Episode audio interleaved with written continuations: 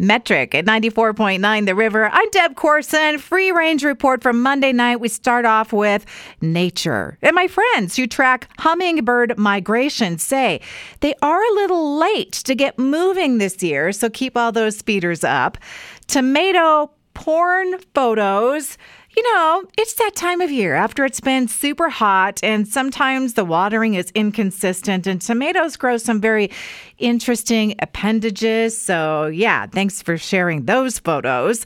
A best video today that I saw was a time lapse of somebody who's growing one of those world's largest pumpkins this year. He says you can hear it growing. It's been gaining 49 pounds a day. It's at over 700 pounds now, grown in Maine, by the way. Blackberry picking, people are showing big buckets of those beauties that they're picking in the wild, but I always have this cautionary tale because there was a time I did that near Issaquah, Washington, and my hair got tangled in the thorns, and I thought I was never going to get free. So scissors might be a good idea. I see that green salt is being promoted. It is dehydrated sea asparagus, also called pickleweed. Yes, it has sodium in it. It comes from the sea, but not as much as pure salt, and it is bright green. Some new and interesting snacks at the Idaho Capital Asian Market corn snack, which looks like an elongated bugle. Oh, I love bugles. Spicy curry and some other flavors to check out.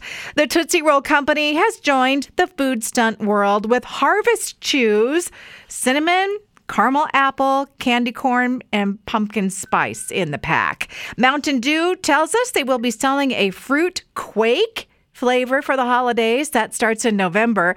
And then uh, I was doing some garage cleaning over the weekend and I found a stash of Dr. Pepper, like a lot of cans of Dr. Pepper. Does it expire? All right. We don't drink it. That's why it's there. So I'm going to have to find it a home, right?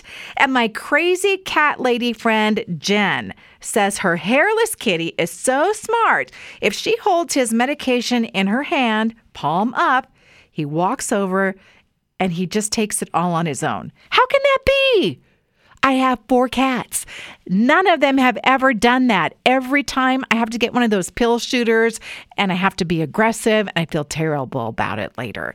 Uh, please tell me if your cat does this same trick and how you got them to do it. You can text the studio at 208 287 2949. And past editions of the Free Range Report can be found at riverboise.com, riverevenings.com, and on Apple Podcasts.